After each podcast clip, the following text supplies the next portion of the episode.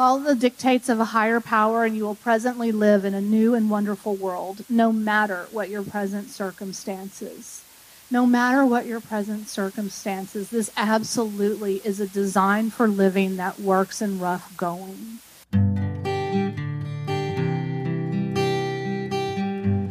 Well, hello, friends of Bill W. and other friends. You have landed on Sober Speak. My name is John M. I am an alcoholic, and we are glad you are all here, especially newcomers. Newcomers, that is, both to recovery as a whole and newcomers to this podcast. Sober Speak is a podcast about recovery centered around the 12 steps of Alcoholics Anonymous. My job here on Sober Speak is simple. My job is to provide a platform to the amazing stories of recovery all around us. Consider Sober Speak, if you will, your meeting between meetings. Please remember, we do not speak for AA or any 12 step community. We represent only ourselves. We are here to share our experience, strength, and hope with those who wish to come along for the ride Take what you want and leave the rest at the curb for the trash man to pick up. Hear ye, hear ye, all ye sober speak listeners. This is episode number 192. That's uno nueve dos of Sober Speak. And this is Jenny L Get in the car live at Tri Cities, and you are so much going to enjoy this episode. But first things first, this here episode is brought to you by Trudy. You know what Trudy did? She went to our website, our brand new website, if you want to go visit it she went to our website, soberspeak.com. She clicked on the little yellow donate tab and she made a, a contribution. Thank you so much, Miss Trudy. This episode is coming right out to you. I, John M., will be the chairperson for this meeting between meetings. And I am truly honored to be just another bozo on the bus and privileged to serve all of you listening in. So take a seat, if you will, around this virtual table and let's get started. Remember, no matter who you are or what your past looks like, you are welcome here. It is an open table, and we are glad that you have joined us. So, my friends, I have had a busy week. I know I am not the only one out there with a busy week, but I guess the reason I'm bringing that up is to say, I have been fairly stressed out uh, this week, uh, mainly because of work and a lot of activity going on there. But, uh, you know, now I'm kind of pulling back and I come up here and I sit at this mic and I take a deep breath in and it's like taking a respite from all that. And you guys give me purpose. You give me, uh, you are such light. Yeah, all the emails that I get and all the, oh, Instagram messages and Facebook, Facebook messages and all that. And I just love that we're part of one big community. And I come in here and I take a deep breath when I get behind this mic and my shoulders just kind of, droop back and I feel wonderful. And I just want to thank you all for that. I so much appreciate that. We are now, I'm just going to hop right into the episode today and we'll have plenty of uh, listener feedback at the end. This is Jenny L live at the Tri Cities event. If you want to catch more of Jenny in, in a interview style, um, uh, in an interview, Uh, you, you could go to episode number 110. It's called Jenny L. Just Say Yes, but we're calling this one Jenny L. Get in the Car live at Tri Cities. So enjoy this, if you will, my friends, and we will have plenty of listener feedback at the end of Jenny's talk. See you on the back end of this episode. My name is Jenny, and I'm an alcoholic, and I've been kept sober by the grace of God since May 31st, 2007. And um, yes, my home group is the Chicago group of Alcoholics Anonymous. We meet on Wednesday nights in Dallas, Texas. And uh, currently, we're still on Zoom. And I have a sponsor, and her name is Kim, and she's here. And I have a, I have a grand sponsor who's Joanne, and Joanne's on Zoom. Hi, Joanne. And um, and I have sober sisters here and I have women that I sponsor, and I have grand sponsees here, and I'm right in the middle of Alcoholics Anonymous, and there is no place that I would rather be. And I'm so glad to see so many people from all over that are here, you know, because I'm one of those people that likes to get in the car. And so uh, uh, I would like to thank the committee for asking me. Um, John, is this okay? Is this better? Okay.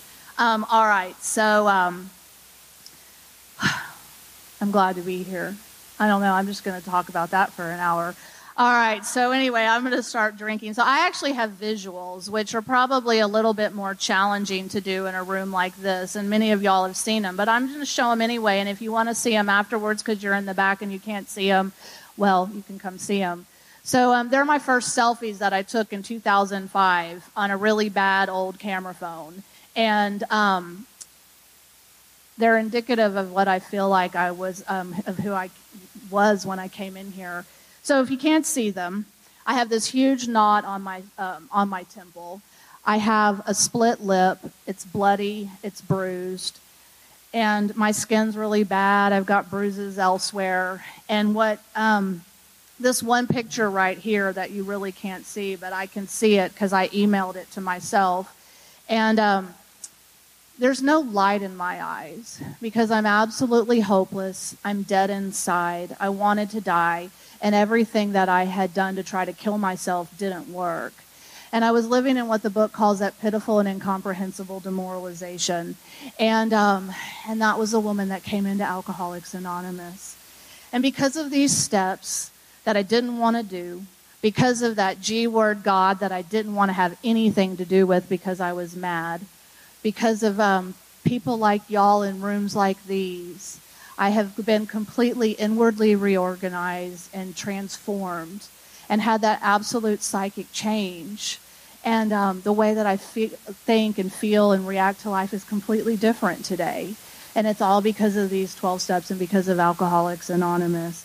And so I'm going to start drinking. My first drunk, um, I was 17 and I was on a church camping trip. Now, I had had alcohol in my life um, before, but this was the drink of consequence. So I am on this church camping trip, and I was raised in a church that was relatively mild as far as religions go. But anyway, we had gone out to Possum Kingdom Lake, and um, and I remember that we were sitting at this picnic table that was a little bit further down the road from where um, our, you know, like tent was. And so I'm sitting at this picnic table, and I've got my boyfriend on the right of me, and I've got this other guy friend on the left of me, and I've got my sister there, and I've got like kids I'd grown up with my whole entire life. And then this drunk redneck brings us this bucket of margaritas, and I remember everything. Like he sits this bucket down. I remember what he was wearing. I remember like the like twinkle in his eye. I remember his haircut and he sets that bucket down and then i remember like taking that white little styrofoam cup. Y'all you know the ones we have in all the aa meetings. And i remember taking it and like dipping it in. And then i remember having that first sip. And man i remember that first sip like it was yesterday because y'all margaritas are tasty right? But more than anything i remember how it made me feel because what i didn't really realize is that i was sitting there with my shoulders up against my ears and I'm there with my boyfriend and the friends and my sister. I mean, I knew her her whole life, and uh, and I didn't really realize it, but I hadn't taken a breath. And so I took that sip of margarita, and all of a sudden I could breathe all the way to my toes, and my shoulders relaxed, and I gave, you know, I had that sense of ease and comfort that comes at once, like the book talks about. And my shoulders relaxed, and I could breathe, you know. And then I remember tossing that cup back and then dipping it in and drinking it down and dipping it in and drinking it down. And the next thing I know, that I single handedly drank that whole bucket of margaritas. And I don't think I let anyone get a drink in edgewise. And then, anyway, the boyfriend and I decided that we were going to go have sex like you do when you're 17 and you're on a church camping trip. And, um, and so we get up, and you know, our tent was down the way a little bit. And so I get up to try to, like, go, um, you know, we're going to the tent. And uh, I can't walk.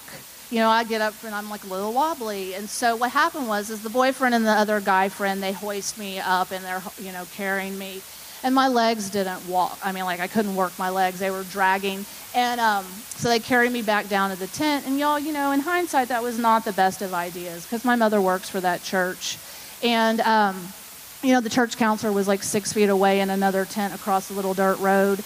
And um, so anyway, the boyfriend and I are doing what we're doing, and then the next thing I know is that other guy decided that he wanted to jump into and I don't want to get any sort of discussion about what really happened on that trip, but what I know is that I was in no way, shape, or form able to make any sort of rational, conscious decision.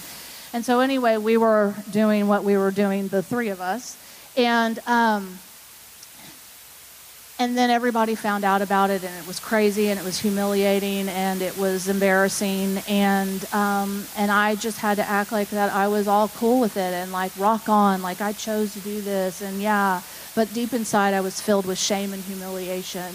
And, um, and that's the very first time that I drank drink. It was from like zero to 160. And there was like big drama with the church. And, you know, there was like a parent, you know, meeting with all the parents and everything. And it was like, that was just crazy.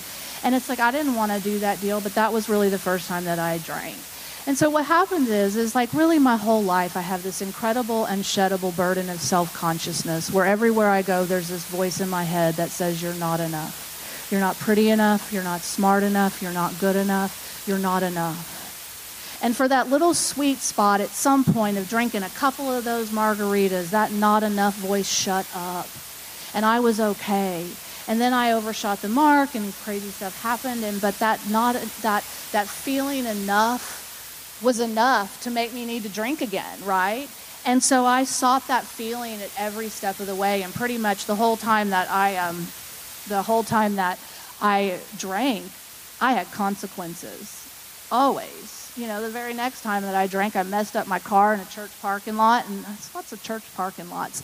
Um, anyway, so, but you know, stuff happens. So then, anyway, I, I, I graduate high school, I go down to college in Austin, where very quickly my alcoholic life becomes the only normal one because I had to be out doing something every single night because I'm just not okay in my own skin. Like the book talks about how we're restless, we're irritable, we're discontented, and I could not sit still. I couldn't be home. So I had this, you know, $5 pitchers at this bar on Monday nights and whatever Tuesday nights, and I had a plan and a routine every single night because I had to drink.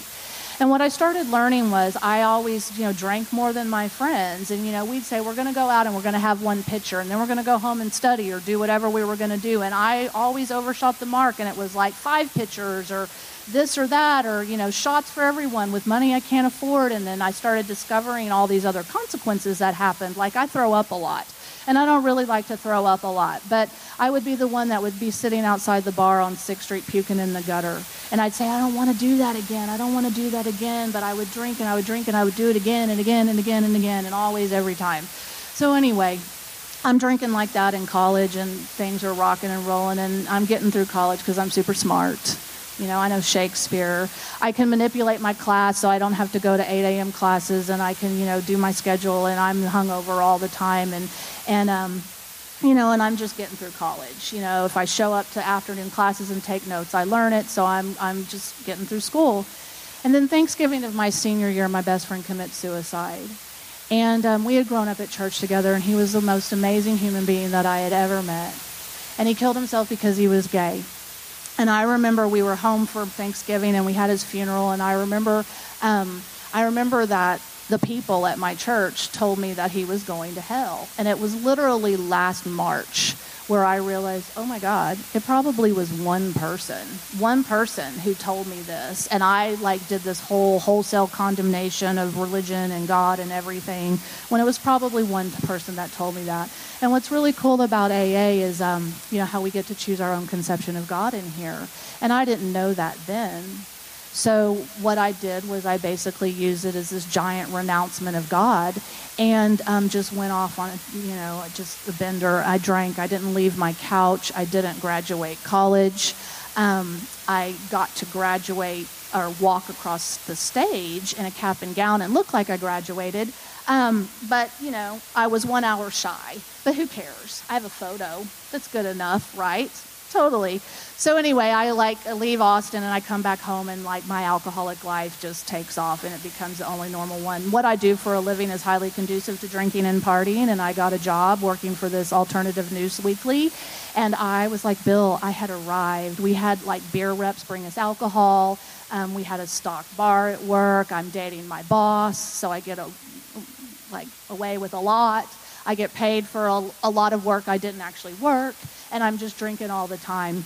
And what happens was, is I would, um, you know, I was going out every single night. And so here's where um, I needed a way to fix it. I was trying to control and enjoy my drinking, and I absolutely want to respect the podium of Alcoholics Anonymous. But we'll just say that I started accessorizing my drinking with a whole bunch of dry goods. Someone put it as condiments the other day. I really like the condiments. That's good. I like condiments. Um, so anyway, I was accessorizing my drinking with a whole bunch of dry goods because I realized that these certain dry goods would allow me to stay upright and sober, sober, and not throw up, and I could drink for days and days and days at a time, you know, and uh, stay at the bar and be relatively social and not puking. And so, um, so that's what happened. Um, so anyway, I'm I'm going through life and I'm doing all this and. Um, you know, and I started having more and more consequences. You know, inside I was starting to feel worse and worse. And all of us, like the consequences are not what makes us alcoholic. You know, this is just my story. This is just where alcoholism takes me to crazy things and doing crazy things with crazy people. And inside I'm feeling worse and worse.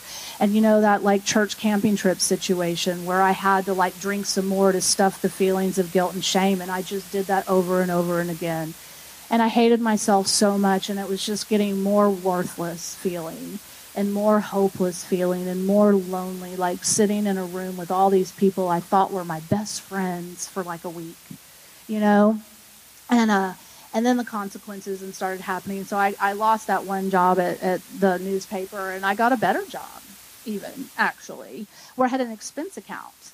And I was dating all my college friends who were um, you know, like let me party. And I got away with a lot. And then I lost that job and then started a whole bunch of jobs where it's like I'd get a job for two weeks and then I'd lose that job again.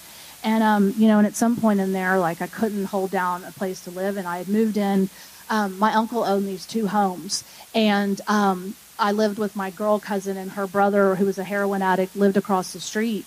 And um, my cousin and I, we would drive across town in ice storms to go to my home bar to get alcohol and to get cigarettes and free pizza and all that kind of stuff. And it was like I was willing to do whatever it took to get what I needed to get because I would get free alcohol at this bar. What I know now is that's actually called stealing.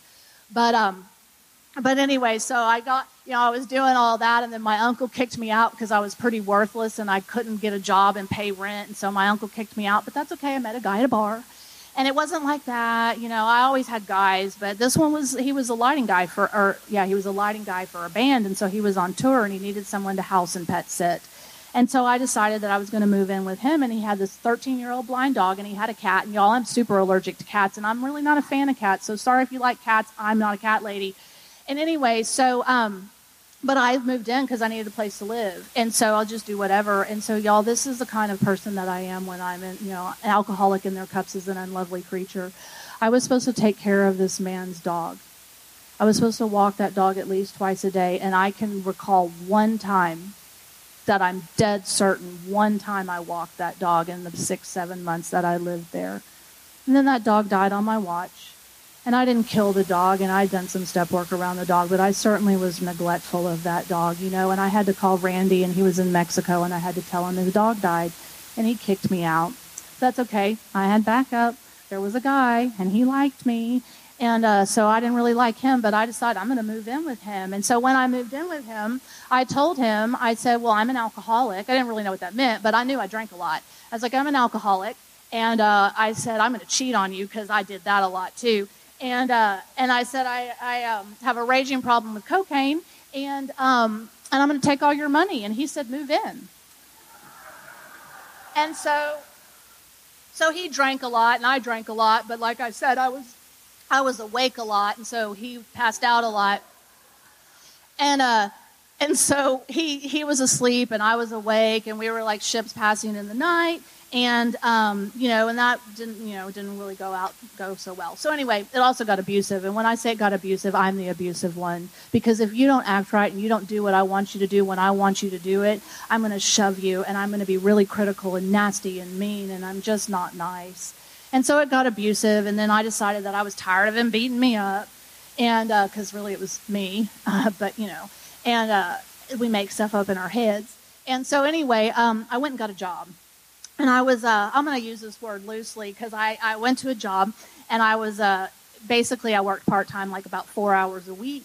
And uh, so you know and it was a, at a makeup counter at the mall which was great for me because I could like be hungover. I'd come you know come to about four four thirty p.m. I'd go to work. I'd stand there at work just try not to heave. Um, I'd put on makeup to get all dolled out to go out later that night. And um, so it was a perfect job for me and then what I decided to do was I decided I needed my own place to live, which is absolutely something you do when you work about four hours a week. You go get an apartment you can't afford. And so anyway, um, I do that, and by this point I have to drink like I have to breathe. And I had no money, clearly. So I would go get a 40 or a pint or whatever, and then I would go to this one bar that um, I had befriended people there, and there was a couple of guys that I could work for some cocktails and you know the owner of the bar was one of the guys I could see for some other accessories.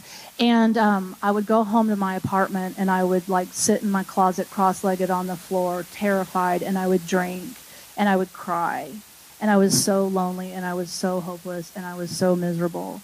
And at some point in there, I had um, I had gone to the bar one night and and I was actually injured with a brown recluse spider bite and I had a gaping hole in my leg um, and I needed a, I needed a drink, and so I went up there. And long story short, I moved a homeless guy in with me that night um, to take care of me and play nursemaid on my leg. And so I'm all laid up, and I moved this guy in. His name was New York, and um, so I move in New York, and um, and so he he's taking care of me, and and I start you know selling my stuff to pay for cigarettes and vodka and uh, anyway, he would go to the pawn shop and he would do all this and that. And then at some point, you got evicted because, you know, when you don't pay rent, you get evicted. And so um, New York leaves, and, uh, and then I need a place to live. And that's okay because, like I said, I always have backup. See, I had a girlfriend. She was like my best drinking buddy, and I could use her for stuff, you know, like cigarettes and pizza, buy me like some beer. And so, anyway, she had this boyfriend and I had met him when I was in a blackout, and I didn't really remember him clearly, but he remembered meeting me, and so he had called me later. And when I we, we hooked up again, I didn't like this guy at all, y'all. He made the hair on the back of my neck stand up, but I moved in with him because he had a roof, he had a swimming pool, he had cable. You know, he'd buy my vodka and my cigarettes and food if I chose to eat it, and so I moved in with this guy and it got real abusive real fast. And when I say it got abusive, he was the abusive one, and he was flinging me around like a rag doll and beating me up and pulling guns on me and all that kind of stuff. And I kept thinking I'm a victim. But I moved myself in there. I am absolutely not a victim. I chose to dance with every single one of these people, right? So anyway, I move in with this guy, and he's beating me up and doing this and that and the other, and then I start running around trying to get away from him and what I was doing is I was running around East Dallas. And um, okay, so I went to college for journalism. And so I wanted to expose all the shady businesses on Lower Greenville. And I was going to write an, a story, and I was going to be the next Jack Kerouac. And so I started like getting away from this guy and what, running around East Dallas and like writing stuff. I even had a little mini cassette recorder. People did not like that, by the way. Um, but anyway, I was running around doing that, and I started meeting some, you know, like some of those like lower companions the book talks about, and some criminal degenerate friends. And at some point in there, like the guy's beating me up, and he's like hitting me upside the head with a little, you know, gun or whatever, and and I'm not liking that too much. And so I have this brilliant idea that I want to get back at him. So I run this idea by my criminal degenerate friends, and when your criminal degenerate friends say it's a bad idea, it might be a bad idea. But anyway, I wanted to do what I wanted to do, and what I decided that I was going to do was I decided that I was going to chop his Chevy Tahoe. And y'all look like a room who some of y'all might know what chop a car means, and if you don't, it means sell a car for parts. So I sold his car for a hundred bucks, a bag of Cheetos, some Gatorade, and a pack of cigarettes, maybe a Snickers. It wasn't even a real chop shop. It was a shady convenience store in East Dallas on the corner of Gaston and Fitzhugh. And um, anyway, so uh, I did that. And at some point in there, I go back to his house and, like, you know, uh, whatever. And then shortly after that, he's beating me up again. So I run away again and I get arrested. And I'm sitting in Dallas County Jail going, you know, God, I don't belong here. I don't belong here at all. You know, what is wrong with me? You know, I went to college. You know, like my parents didn't raise me this way. I mean, I, I came from a really, I came from a good home you know, I mean, I wouldn't have said that then, but I did. I, you know, none of my childhood was anything that would cause this, but this is alcoholism because it just doesn't care, right? So I'm sitting in jail going, I'm never doing this again. I'm never doing this again. And, um, and then this guy bonds me out, which I don't know why he bonded me out because, you know, the Tahoe stunt, but he bonds me out. And I'm sitting there going, okay, like some of y'all have been to jail. So y'all remember when you like have um, you get closer and closer to getting bonded out, and you're moved from tank to tank to tank. And as I'm moved from tank to tank to tank, I'm going. I have ten dollars on my books. You know, I need cigarettes, I need a beer or vodka, I need a Snickers, you know, whatever. And so I start triaging, you know, what I need. I'll pick up snipes off the street, cigarette butts off the street, you know, I'll, I'll bum a light, you know, I'll do this or whatever. And so, literally, that time that he bonds me out, like Dallas County Jail has a parking lot that's adjacent to like the courthouse. It's not even across the street. And I have a bottle to my lips because I cannot bring to mind with sufficient force the memory of the suffering and humiliation of a week or a month ago. Like I'm literally not even off the jail property. And I have a drink because I can't even go across the street to the bail bondsman's because I have I have no solution. Like I have to have a drink. So anyway, he bonds me out, and when he bonds me out, he tells me that he's moving to Illinois. And I'm thinking, what am I going to do? Like, he's my source. Like, where am I going to live, you know? And I thought when you're bonded out of jail that you do need to show back up for court. And it turns out that you do. But um, I learned that later. So anyway, what happened was is I didn't know this, but I jumped bond. And I went to Illinois, and he was beating me up in Illinois. And, um, and uh, it was not good. So I call my granddad in Fort Worth and I get him to wire me some money, and I come home on a bus and I'm fully homeless. And back when I had moved homeless New York guy in, um, you know, I had sold my bedding. I had sold my pots and pans and my kitchen stuff. You know, I had sold computer equipment, you know, CD burners and stuff like that. And at this point, I had nothing else to sell. And Carla R., speaker from California, talks about you do the next indicated thing. And so I just did the next indicated thing because I had something to sell. And that's what alcoholism does is it just takes away every bit of your your dignity and your integrity and your humanity and your spirit and your soul just one drink at a time. And I kept giving it away for just one more drink and I was hanging out with sick people and sick places and scary places and places nobody should be at 5 a.m. And I was doing other things and starting to commit crimes, and I was running around and I was hopeless and I was lonely and I was miserable. And my family was way done with me, and my normal friends were way done with me, and y'all, even my criminal degenerate friends were way done with me. You know, at some point, way before, I had dated a Coke dealer, and he took me home and deposited me with my mama and said, She has a problem. And when your Coke dealer boyfriend says you have a problem, you might have a problem. Anyway, so I'm out there on the streets and I'm doing what I'm doing and I'm lonely and I don't want to drink anymore and I don't know how to get off this hamster wheel that I'm on. And it's just crazy and it's like I'm, I'm lonely and I'm miserable. And at some point in there i got arrested again and i was given deferred you know whatever. I never could sober up long enough to show up to probation. Um, i'm running around i'm doing what i'm doing blah blah blah.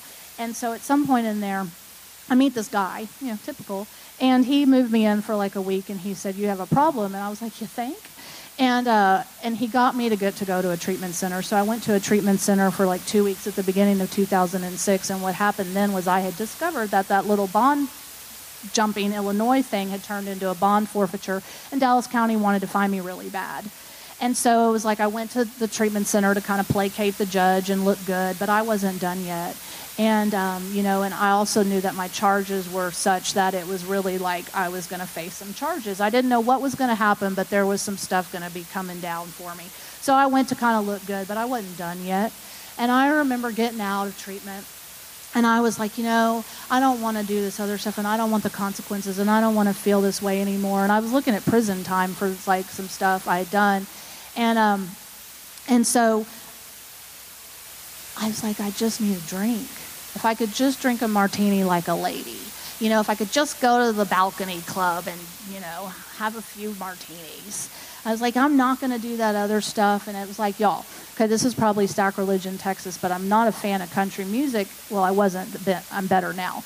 But anyway, I even went to like some country bar to drink long necks and ride a mechanical bull because I thought that that would fix me. It didn't. Totally didn't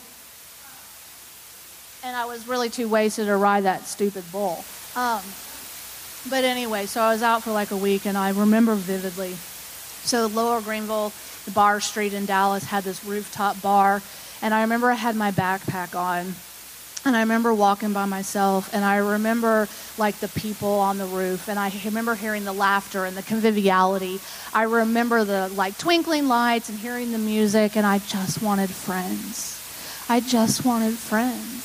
I wanted to be able to laugh because I hadn't laughed in so long and have a like true, genuine smile and that twinkle in your eye, you know. And I wanted to do something at the tail end, just something innocent like swing on a swing set, you know. And I hadn't done anything like that in so long because I was just this close to dead. And so, anyway, I'm walking up that street and I just want off that hamster wheel. And so I was arrested for the final time February 11th, 2006. And um, I remember when the car, I was speeding in Richardson, Texas, which you do not speed in Richardson, Texas. Didn't even see the police officer. And I remember feeling relief when I was arrested. And that lasted about 30 seconds. And then I was full of self righteous indignation.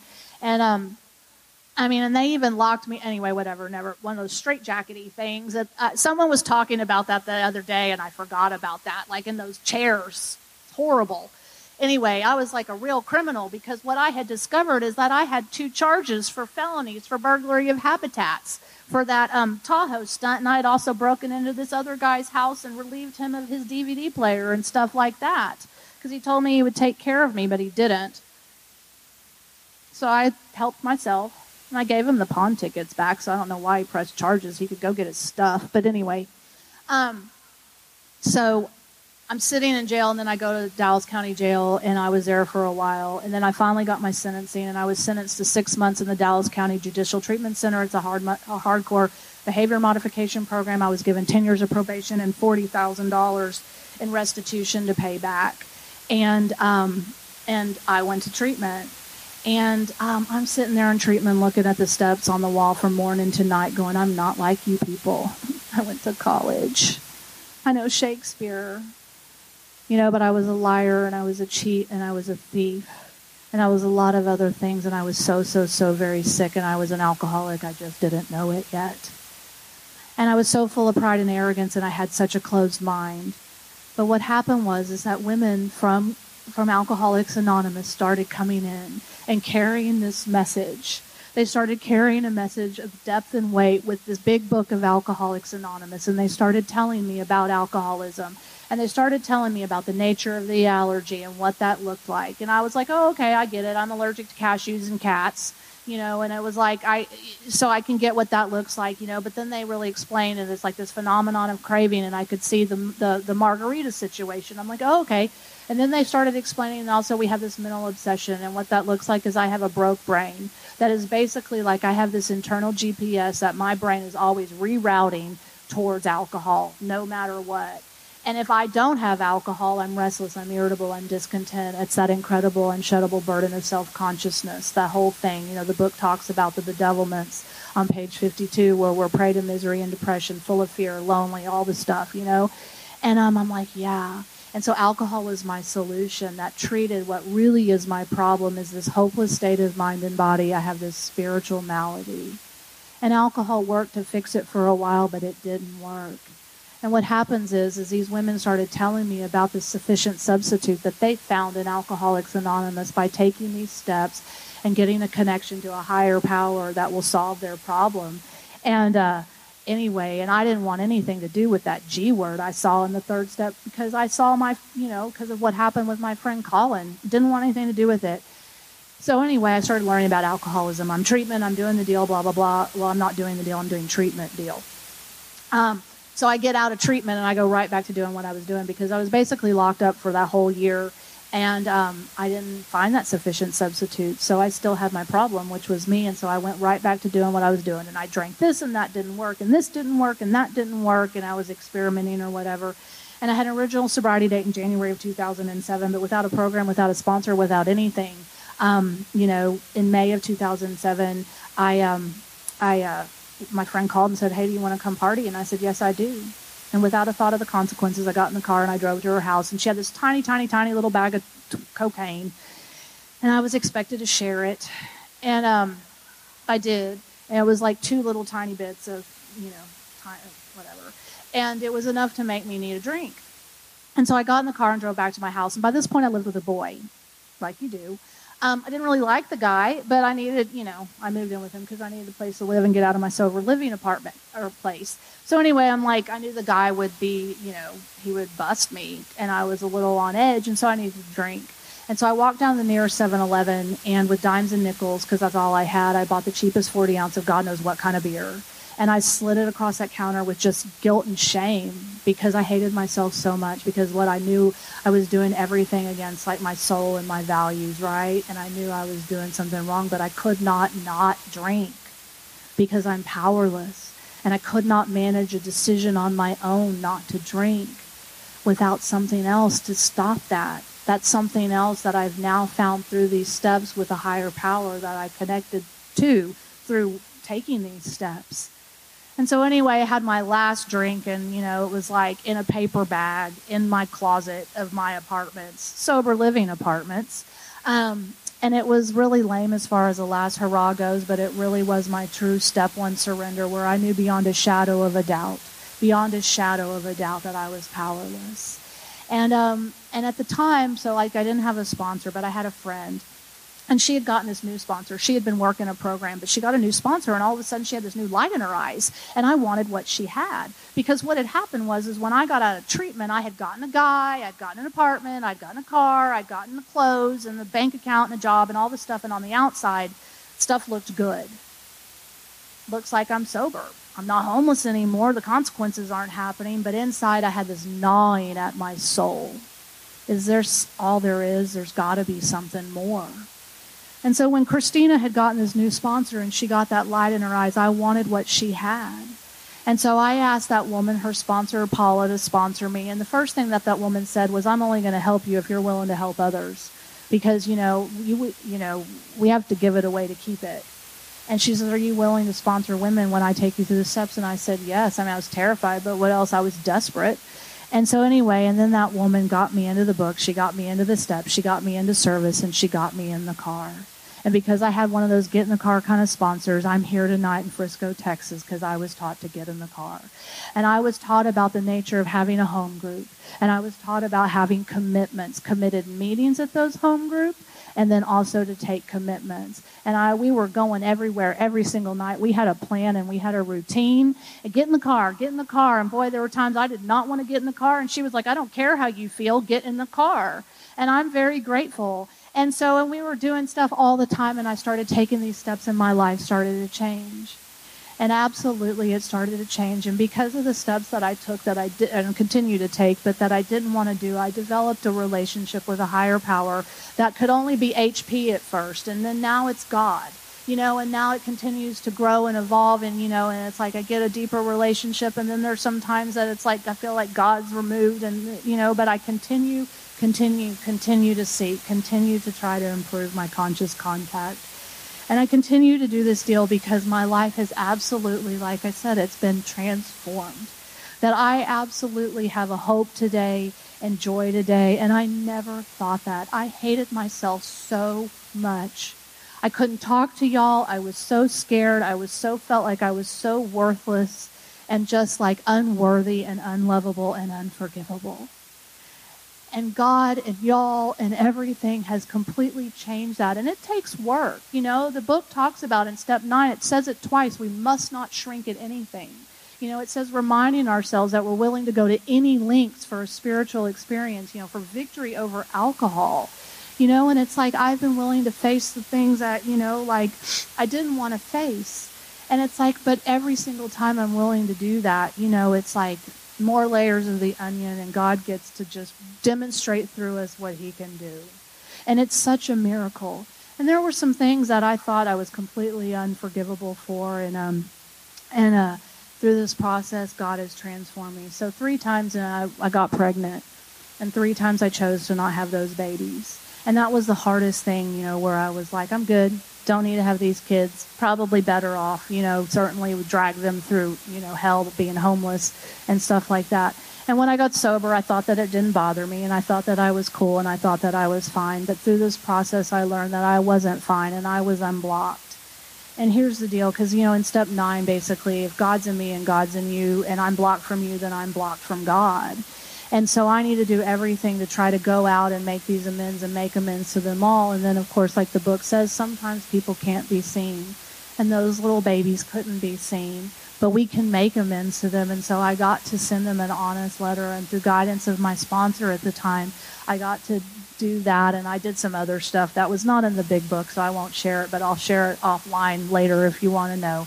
And, um, and I got to get healed a week later, I was at my home group and I got called up to the podium, and there was a little boy, and he was antsy. So some woman was pacing up the side of the room with him, and I remember I was up at the podium and I look over and I see that little boy Jackson, and God literally pulled the shame out of me. He pulled the shame out of me, and I felt it. It was really trippy. Um, but anyway, a little bit later, this woman asked me to sponsor her who had had a kid. And see, before I had a sponsee who wanted to get pregnant, and I was so blocked that I was not, I had not fit myself to be of maximum service, like the book talks about we do. And so I couldn't help this woman, and I was like, why do you want to get pregnant? Whatever. And I was very dismissive and just kind of abrasive, and it wasn't very helpful or effective. But anyway, fast forward to when I finally got to be healed from that, I was able to, to sponsor this one woman with and you know when she had the baby she almost lost that baby and i was at the hospital which is a huge gift. And then shortly afterwards my sister called me and she was pregnant. Now my sister has been my person and she was you know like when we were head to head in separate rooms as little girls knocking on the wall you know and and sticking up for me against my parents.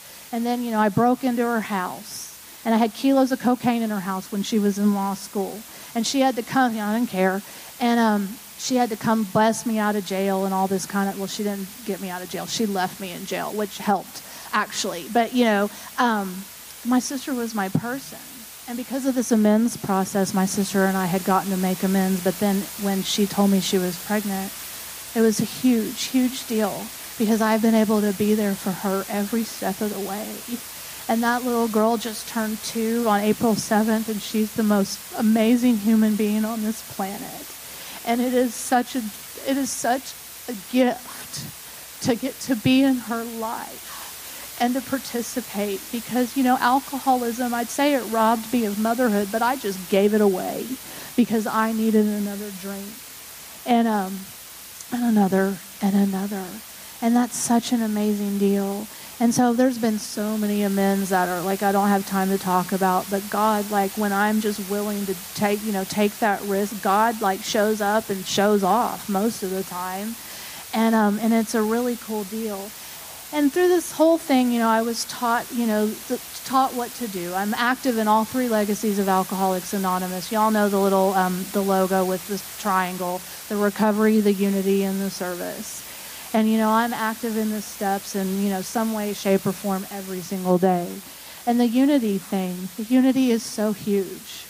It's really huge, and it's why I'm so grateful to be here with y'all today.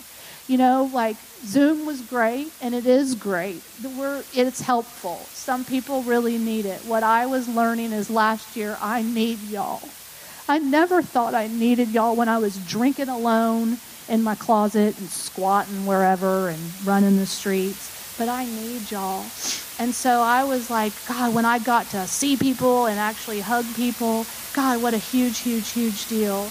And then also getting to be of service. You know, a lot of the service commitments have been a little few and far between, and it was like making up what I could do um, for people digitally and online. In fact, one of the one of the home groups is an outdoor meeting that started last year, and it's a fireside meeting. And me and Elizabeth like we were trying to figure out stuff to do and I needed to be of service. So I would go on walks and like pick up sticks off the sidewalk. And then Elizabeth called me when I was like, what do I do? I was like, go to the park and pick up sticks. So we have kindling commitments, um, which is new and different. Y'all have heard of the coffee commitments, but now we have kindling commitments. And um, but you know, just getting really creative. And then for some of y'all that are like, you know, during COVID, like the whole get in the car thing was like, we can't so getting super creative of what can we do to get in the car, meaning to take action. And it's really cool and to get to be of service. Um, and that was what I was taught to do from the very beginning, you know. And then what's the most amazing, amazing thing is that from somebody who was so hopeless and worthless and a thief and a criminal and a liar and all this stuff, um, what God can do in this program is that my dark past has become my greatest asset and with it, I get to avert death and misery for others. And I get to walk this journey with y'all. You know, and then I get to like put my hand in my sponsor's hand, and then I get to put my hand out in my the women I sponsor's hand.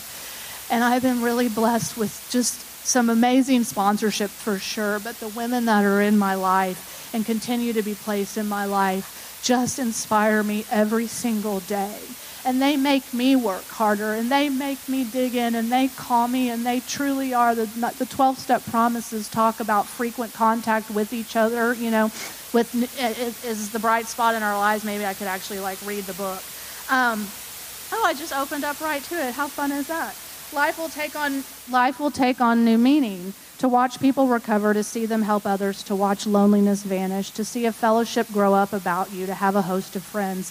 This is an experience you must not miss. We know you will not want to miss it. Frequent contact with newcomers and with each other is the bright spot of our lives. And that is absolutely true. And I just get to see y'all walk through some stuff, and it's amazing and it's inspiring.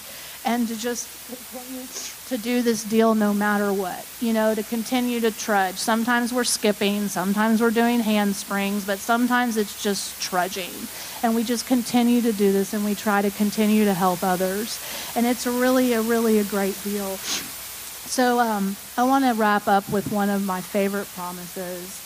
Um, it's on page 100 of the big book, and I was presented with the ninth step promises at my very first meeting at my old home group when I was still in treatment. And those ninth step promises are great. We read them all the time. But y'all, there's like 150 promises in this book. And my favorite ones are these ones on page 100. I opened right up to it again. Hey, thanks, God. Um,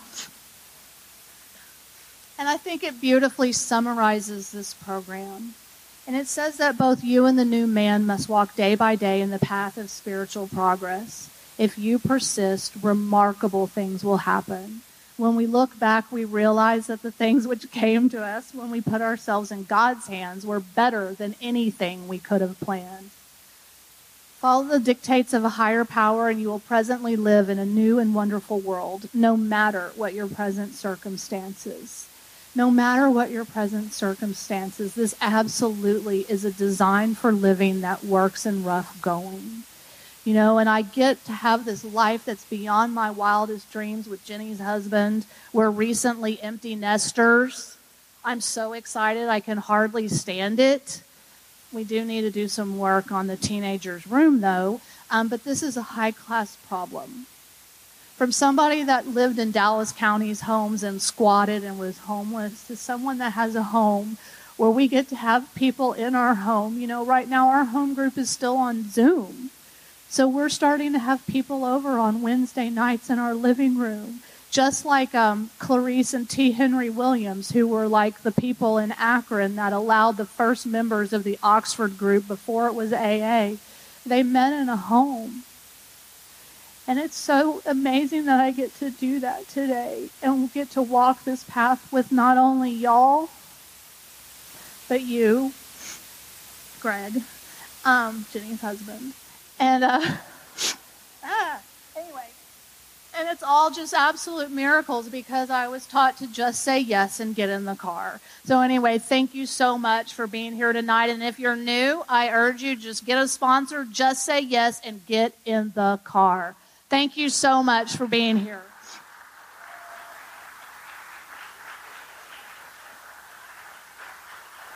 Thank you, Jenny L. Once again, as I mentioned at the beginning of this episode, if you want to hear a little bit more of a Jenny L, go to episode number 110 of Sober Speak, and we have her in an interview style, in an interview, and the episode is called Just Say Yes. Now, on to a bit of listener feedback. And the first bit of listener feedback here was actually posted on our Podbean um, page, which is a it is a uh, a podcast player, and this comes from Rain. Rain is raining down on us with comments. I'm sorry. Anyway, she says Jennifer's story, and she's talking about Jennifer H. K that we have parts one and two on a couple of weeks ago. She says Jennifer's story is one I can truly identify with. It is so similar and amazingly close to my heart that she actually brought some clarity to my understanding and my alco-logic behavior. That's a term that Jennifer HK used on her episode my alkalogic behavior and my visits to jail were so regular, it became just another day in the office. I couldn't understand what was so wrong with me. I blamed it on everything and everyone but myself. Now I am completing step eight and I have the most wonderful sponsor and my friendships are those that I have met in my AA group uh, my AA home group, I Love Life. Thank you so much, Rain, for writing in. I sure do appreciate that. Or I guess I say for writing in. She actually posted for for what it's worth that like anyone's keeping score at home. Anyway, Mark writes in and he says, "Is Hola, John," and I believe Mark is mocking my bilinguality here, but he says, two quick notes of appreciation for you, me amigo. First note, he says Jennifer H.K., who was just referenced by Rain on the previous comment on our Podbean page. Uh, he says Jennifer H.K. is my new favorite Sober Speak guest. Well, that is saying a lot, Mr. Mark. Her wit and delivery had me laughing out loud. Of course, she was genuine, heartfelt, and honest as she told her story. And to do so in such a funny way, she is talented. Point number two from Mr. Mark. He said in your listener feedback section, I gotta say to Mar, oh, I know what he, so what he's referencing here is, is I played a voicemail from, I think it's Marge, Margie, a couple of ways. I, I, had a hard time understanding the actual name. But anyway, uh, a, a Marge was none too pleased with, I guess some of the gibberish that happens on this uh, uh, podcast, and I had no way to reply and email with uh, Marge because the, the there was no email left or anything like that. But anyway, he says, I gotta say to Marge, who does not like your banter or your shenanigans, she doesn't have to listen. it's a free country. Find a different podcast. I give you such credit for sharing feedback that is critical of your work and your style. You handled that with grace and much class. Much respect on that. You keep rocking in air quotes the pod. you have so many fans. Oh gosh, I, I don't I do not consider what I have as fans, but I appreciate that more. Uh, these are these are just like I, I, don't know. I feel like I'm just meeting a bunch of people in meetings, sharing in meetings, and we get to talk to each other afterwards about it. But anyway, you have many fans all over the world who choose to listen to you in big capital letters. Your work makes a difference and is appreciated with gratitude. Mark A. in Wilmington, Delaware. Well, Mark A, me amigo, thank you, my friend. I appreciate you saying all that. Megan C writes in, and Megan says, Hi, John Am. I live in Ypsilanti, Michigan. Ypsilanti. So now the first thing I'm thinking in my head, right now, this is not normal, I'm sure, and I'm sure this is not happening in Ypsilanti, but I'm wondering if people walk around all day saying, uh, uh, how's it going? Yippers? Yippers? Yipper. I'm from Ypsilanti. Yippers? But nonetheless, I live in Ypsilanti. Now, can you imagine if Marge was, I, I hope he is not, he or she is still not listening to this particular uh, podcast because uh, they're going to blow a top, I'm sure. Nonetheless, uh, I live in Ypsilanti, Michigan, Eastern Michigan University near Ann Arbor. My sobriety date is 11 18, November 18th of 2020. I found Sober Speak on my Apple podcast channel and listened to it on my commute to work. I've only heard a few speakers so far, but Julia M was memorable for me and how much, oh, that's actually Julia K was memorable for me and how much she loves AA and being of service. I've found it helps me stay sober when I'm being of service. Megan C. Well, Megan C., I concur. And the people that I see that are happiest in this program are able to get out of themselves and somehow serve others. And I really appreciate you writing in. And I'm sorry I, I talk so much about Ypsilanti, but it is kind of a funny name. You know what I'm saying? Luis DMs me on the gram and he says, Hello, John. This is Luis C. I'm originally from Mexico, but I now live in Ottawa, Canada. Today is my first year anniversary of sobriety. Well, yippee, Mr. Luis. yippee can, it can be used in so many different ways. Anyway, um, yippers, yippers. You, you, anyway, I'll I'll just shut up now because I'm I'm really, really going on a tangent and uh, I'm trying to figure it all out in my head as I go. Anyways, he says, I couldn't have made it without my home group, my higher power, my sponsor, and your podcast. Thanks all of you for being on the road with me. I'm going to take this day as I always do, one day at a time. Muchas gracias. Well, muchas gracias to you, Luis. And once again, thank you, eh, or excuse me, once again, congratulations on your first year anniversary. That's a big one. And I'm really, really glad for you. Austin writes in and Austin says, Hey, John, my name is Austin and I live in Milton, Georgia. It's a suburb of it's a suburb north of Atlanta. I'm 39 years old and I've been in the program off and on for about the past six years. I'm about 40 days sober after going back out for the past two years. I've been listening to your podcast since day one of sobriety, and in parentheses this time, and I cannot tell you how much I appreciate what you do. Well, I appreciate you, Mr. Austin.